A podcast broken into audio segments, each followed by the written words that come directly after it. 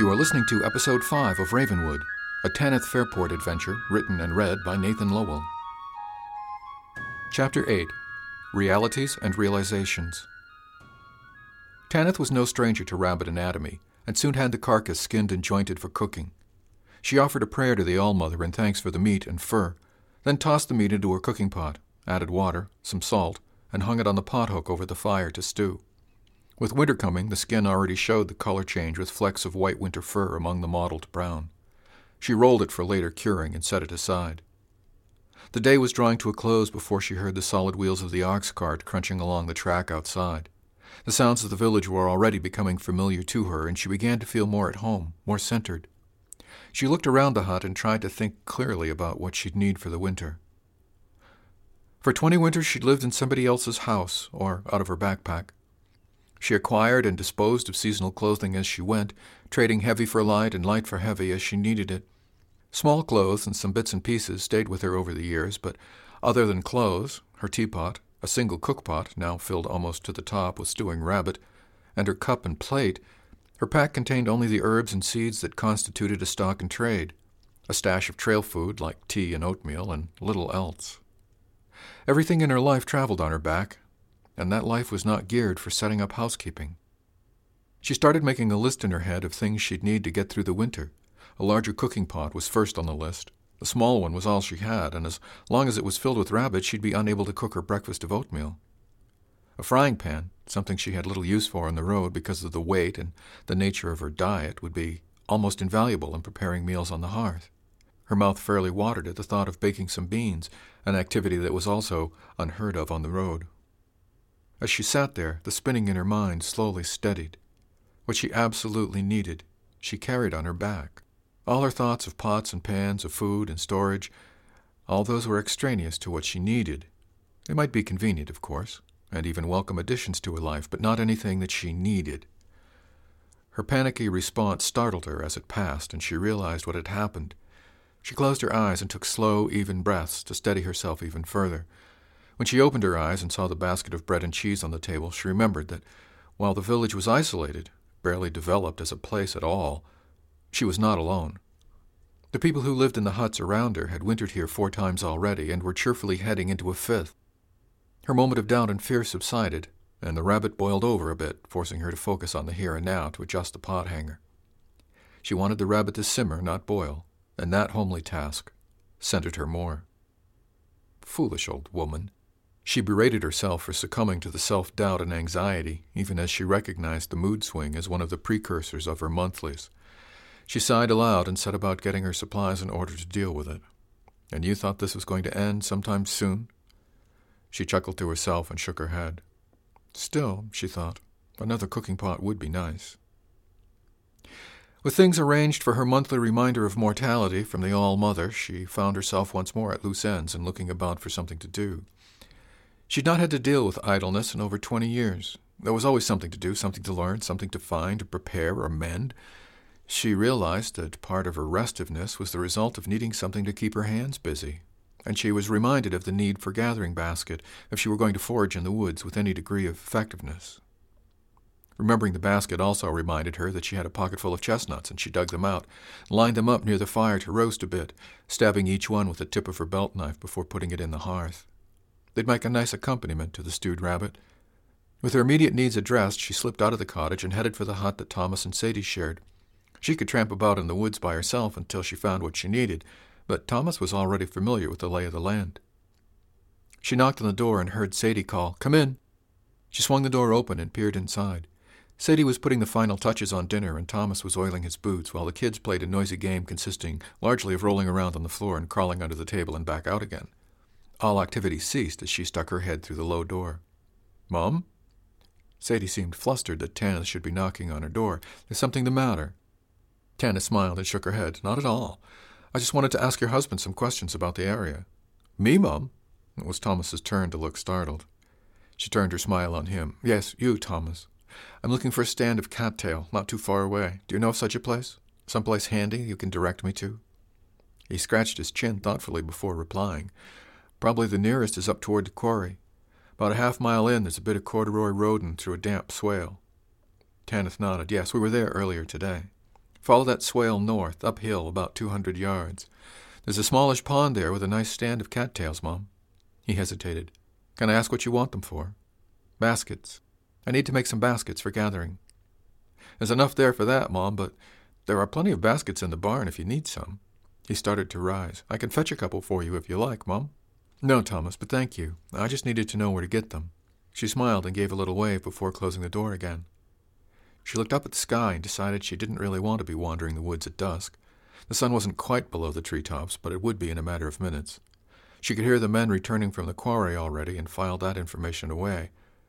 The barn was nearby, and Tanyth turned her steps in that direction. She really wanted to see what kind of stockpiles were there, and it appeared to be the center of the hamlet's effort, judging from the number of people who'd directed her there in the last couple of days. The big doors were mounted on heavy iron hinges and stood wide open as she approached. The building wasn't tall, but it was much larger than she'd thought, its bulk masked by the huts and trees. The ox cart and lorry wagon stood tucked under a shed roof to one side, and inside she could see box stalls with horses peeking out. She stepped into the open door and smelled the musky aromas of animal dung and sweet hay, along with an underlying tang of harness oil. The horses whickered softly, and she could make out the pale shape of the ox in the stall closest to the door. She heard voices coming from inside and followed them back between the stalls to the far end of the barn. William and the older man she'd seen driving the lorry wagon were standing in a large storeroom at the back. There were barrels and baskets, tools and piles of cloth, and even some cupboards with latched doors hung on the walls. The two men turned at her footstep, and William smiled. Good evening, Mum. Hello, William. She smiled back and nodded to the new face. I take it you're Frank. He nodded with a shy smile of his own. Yes'm, Frank Crane. I saw you earlier by Mother Alderton's hut, didn't I, Mum? Yes, you did. Tanyth inclined her head in acknowledgement. William spoke up. Tanyth Fairport, this here is the man we were so concerned about. Seems the wagon gave him a bit of trouble. Frank, Tanyth here will be wintering over with us in Mother Alderton's hut. She's the one that helped Sadie over the flux. Frank nodded and smiled more warmly. Welcome to the village, Mum. Thank you. Is there something we can help you with, Mum? William waved a hand. I think there's about anything you might need in here. She turned to scan all the things, and her eyes kept skittering over shapes in the dim light without actually snagging on them. So I see. I just came to see what was here, but now that I do, I have need of a second cooking pot and maybe an extra plate. She looked around at the wealth of goods stashed in the barn. You've enough to open a small store in here. William beamed with pride. Well, perhaps not a store just yet, but we have most things people need, and extras of stuff that wears out. A thought struck her. When I first arrived the other day, Amber said that you weave the grass mats and make extras to sell in town. He nodded. We do. Well, I need to make some baskets for gathering nuts and such. Is there a workroom here somewhere?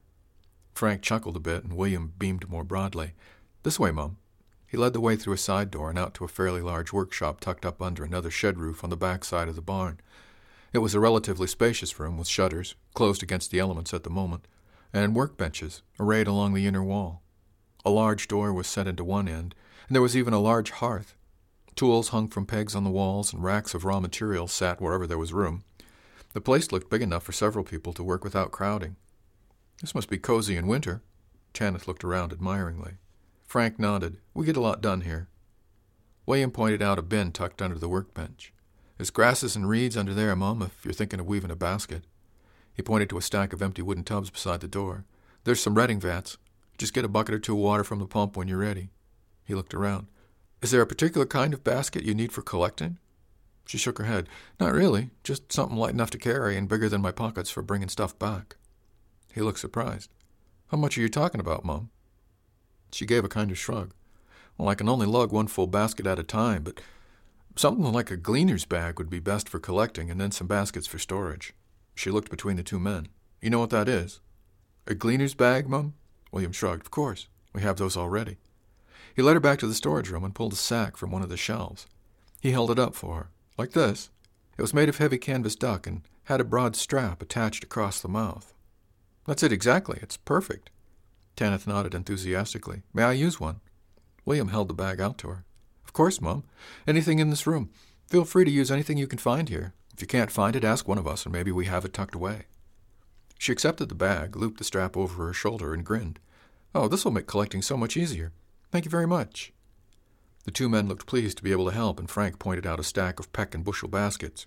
If you need storage baskets, those are available, Mum. We'll be making more as soon as the snow starts flying and we can't get out, so don't be shy.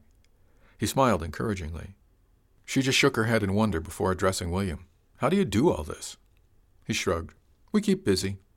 Thomas keeps us supplied in meat, and the gardens keep us in vegetables. Frank brings barrels of flour and dried beans and such when he comes back from Overton, so we don't have to spend every waking moment searching for food like some do, Mum. He waved a hand around the storage room. That gives us time to make the stuff we need to, to hunt for stuff we can't buy, and generally lets us stockpile goods we'll need. Tanyth stopped gaping at the stores and regarded William. Are you the mastermind behind all this? Frank chuckled, and William looked embarrassed. No, Mum. He jerked a thumb in Frank's direction. Frank here was one of my father's warehouse managers. He's the one that keeps us all straightened out. She inclined her head to him in a small bow. My compliments to you, sir. I can't remember seeing anything like this in all my travels. Frank smiled softly. I spent a lot of time driving freight wagons, Mum before I went to work for this rapscallion's da. He nodded at William. When Will here asked me how to organize it, well, Mum, we started planning, and the next thing you know, he held out his hands, arms to the side. It happened. William smiled. We couldn't have done this without Frank, and we need to figure out what to do about the lorry wagon. It was pretty nerve wracking not knowing where you were, Frank. Frank grimaced and scratched his chin thoughtfully. Yes, sir. Well, when that axle gave out, I was wondering how we'd deal with it myself. Luckily, I wasn't far from Mossport and was able to get somebody to carry a message to the Wainwright there. He sighed. It sure would have been handy to have another person in the wagon so one of us could have walked while the other guarded. William nodded and then explained to Tanyth. We've been having this conversation off and on for a year. If we send somebody with Frank, then we lose a pair of hands here. None of the kids are of an age yet where they'd be much use on the road, and it's a long run in and back. Frank shrugged. Mostly it's not a problem. I drive in, I drive back. I got loaders on both ends. But then something like this happens, and I'm sitting aside the road waiting for somebody to come by. Can't leave the horses, can't leave the cargo. He shrugged again, helplessly. It worked out this time, but everybody here worrying wasn't helpful. Tanyth nodded her understanding. I can see where that'd be. You've got what, one more run this season? The two men nodded. Yeah, be going back out in a few days. Frank rubbed his lower back, and I'm pretty glad we'll be holed up for a few months. That seat is getting mighty tired of my backside. They all laughed. Tanyth took her leave. Thank you for the bag, William. There's a grove of nut trees that'll be happy to share with me tomorrow, I think. She smiled and nodded to Frank. Nice to meet you, Frank. Good luck with the seat. She left the two men in the darkening storeroom talking about the price of a barrel of flour against a barrel of clay and wended her way through the gathering dusk with a gleaner's bag looped over her shoulder. As she approached her hut, the sound of hoofbeats from out on the pike signaled an approaching rider, and as the rider got closer, she could hear the jingling of the messenger's bridle. One of the king's own, bearing more dispatches, this time away from Overton. She wondered idly if it were the same young woman she'd seen only two days before, but headed in the other direction. Still, the proximity to the main road gave her pause, the hamlet was rich, although it looked like any other collection of hovels in the countless other wide spots in the road along the way from Easton. Perhaps its obscurity was as good a protection as they'd need. What reivers or bandits would borrow trouble with a cluster of hovels? The thought bothered her, but perhaps she was borrowing trouble. As she rounded the last corner on the way to her hut, a dark shape took wing from where it had been resting on the ridgepole of her roof. The large raven glided effortlessly into the forest, disappeared so suddenly and silently, without even a squawk. She wondered for a moment if it had been real. Shrugging off the cold chill, she crossed a short distance to her door and ducked inside, closing and latching it carefully.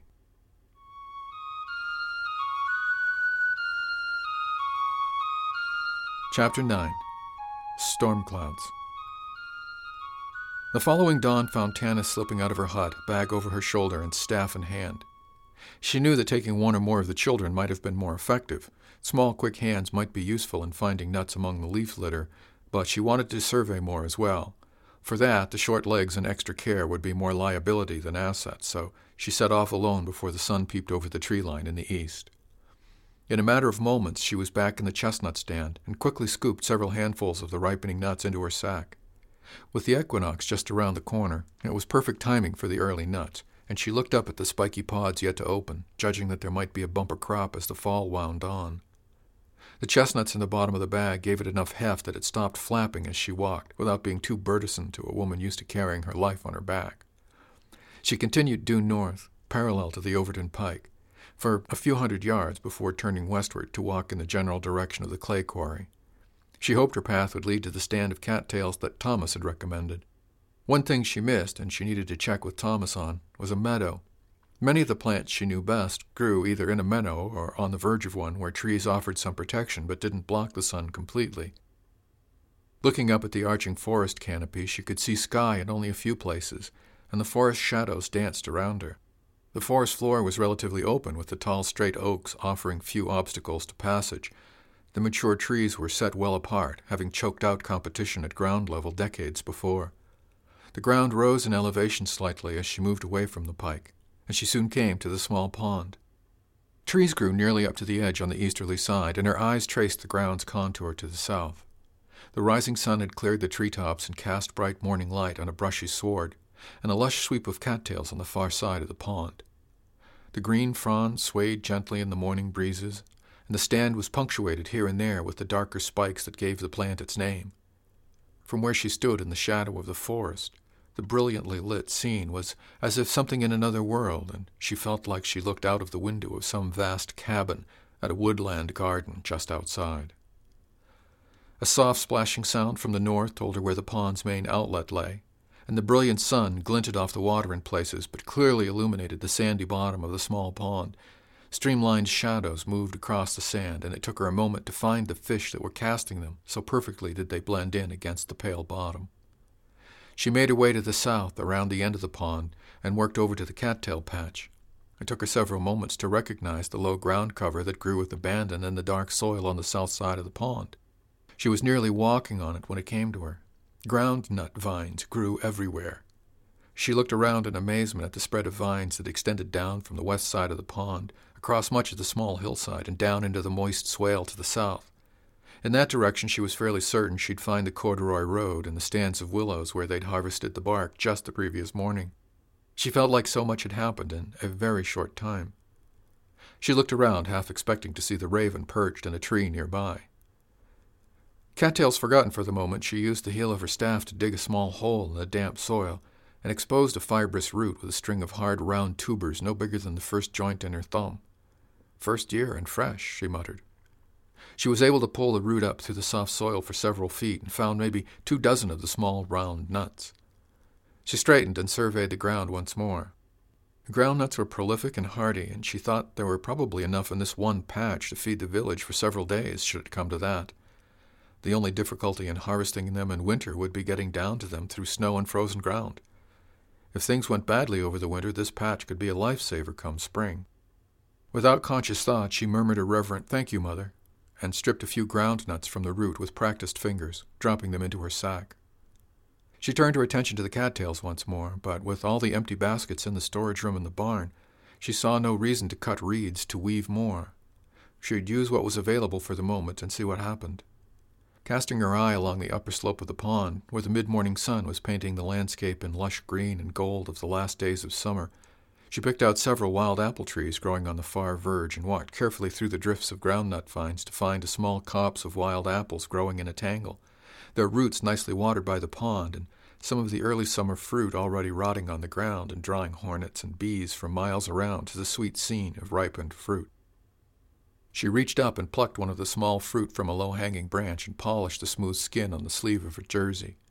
Unlike orchard grown varieties, the wild apple was small, barely two inches in diameter, and graced with a red and gold skin that gleamed in the morning sun.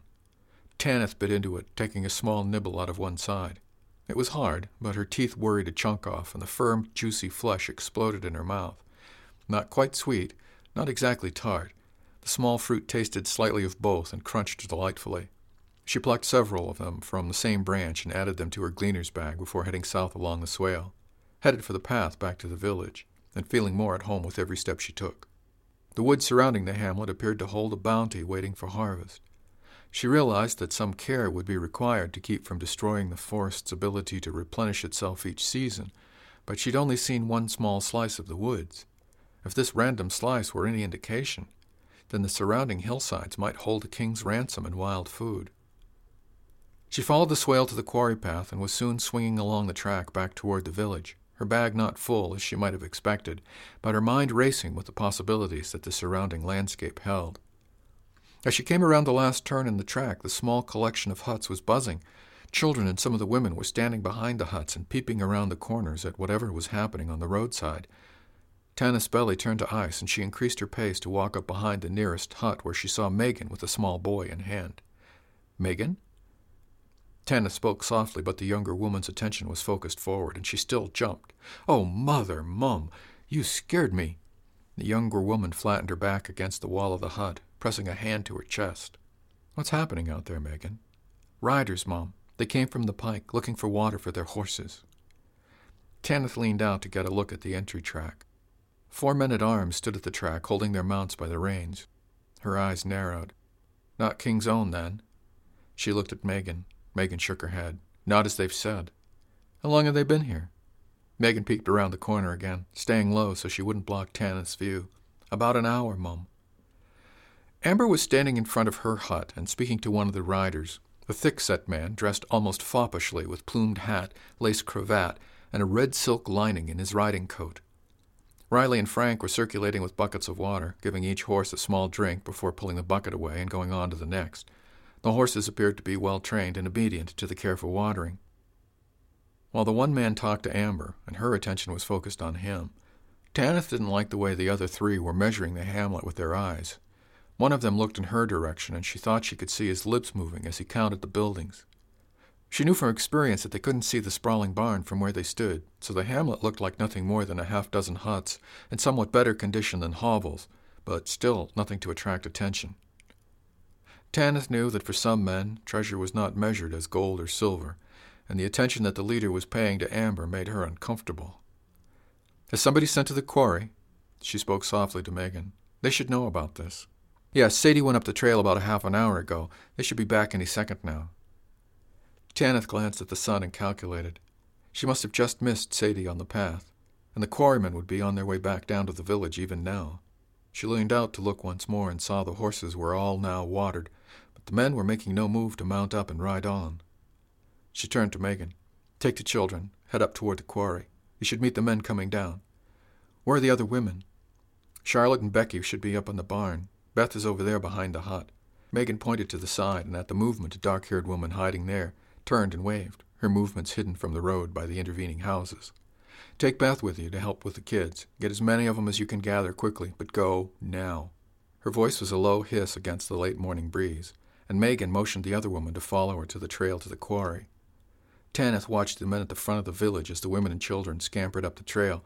They must have spotted Beth between the huts as she crossed the trail because Tanyth saw one of the riders turn his head in that direction and say something to his companion, who also looked. Frank, with his bucket empty, stepped deliberately into the man's line of sight. By then, the conversation that Amber was having with the leader should have been breaking off. The man continued to stand there talking to her, tying up her attention, and smiling in a way that he might have thought to be charming, but which Tanyth found to be somewhat less flattering than an open leer. With a glance behind her to make sure the small party was out of sight, she settled her hat, and with a jaunty spring in her step, walked around the corner of the hut and directly toward Amber and the man talking to her. At the sudden movement, two of the men at arms dropped hands to hilts, but didn't draw when they saw it was just an old woman with a floppy hat. She marched over to Amber and stepped up beside her, claiming the man's attention with her eyes and interrupting whatever he was saying. Amber half turned and gave her a grateful glance. Tanyth spoke clearly. Good day, traveler. His manner was brusque, as if not used to being interrupted. Good day, Mum. His eyes took in her gleaner's bag and the hat before turning back to Amber. Many thanks for the water for our horses. He looked behind him to see that all of them had been watered before turning to leer at Amber again and for the most enjoyable conversation. You're welcome to the water, sir. Good luck with your travels. Amber was obviously hoping to dismiss the man by not giving him any more conversational ground. He turned and practically vaulted to his saddle, smoothly taking rein and edging his horse around with his legs. He didn't seem terribly happy at being interrupted, but he signaled his men, who followed him into the saddle, and with a nod and wave to Amber, led his small band back out onto the pike, and they rode off to the south. As the sound of the horses' hooves faded into the distance, a half dozen men, looking grimy and winded, boiled around the huts from the direction of the quarry, with Sadie belting along behind. They all skidded to a halt when they saw no danger. Frank crossed to the leader of the quarry team and Amber reached over to take Tanyth's arm, leaning heavily on it but remaining upright. She turned her terrified eyes to the older woman. Tanyth spoke quietly. Let's go inside, Amber. Make some tea. You did fine, but the others are watching. The younger woman took a short, deep breath while her eyes flickered to the small knot of men standing with Frank. Of course. She turned and slipped into the hut, Tanyth on her heels, while Frank explained to the quarry workers what had transpired. Inside, Amber collapsed on a cushion while Tanyth filled the tea kettle and placed it on the fire to heat. My knees were shaking so bad I didn't think I could stand up. Amber's voice was soft and quavery. Mine, too. Tanyth finally took off her hat and smiled at Amber. Amber took a deep breath and blew it out before scrubbing her face with her hands. At least they're gone now. Tanyth looked at her seriously. They'll be back. Amber froze, looking sharply at Tanyth. You sound sure. The older woman nodded ruefully. While the leader was keeping you busy, the other three were taking stock, counting the huts, taking note that you're protected by an old man and a boy too young to draw a bow. Amber paled. What can they want? They saw we have nothing worth taking. Tanyth shook her head. They saw women, apparently alone and poorly protected. What do you think they want? Amber blinked in astonishment. That's preposterous. Tanyth arched an eyebrow. Where's William, and when will Thomas be back? Amber blanched. William is out cutting wood, like always. Thomas usually comes home at sunset. Tanyth eyed the position of the sun and sighed. I hope that's soon enough.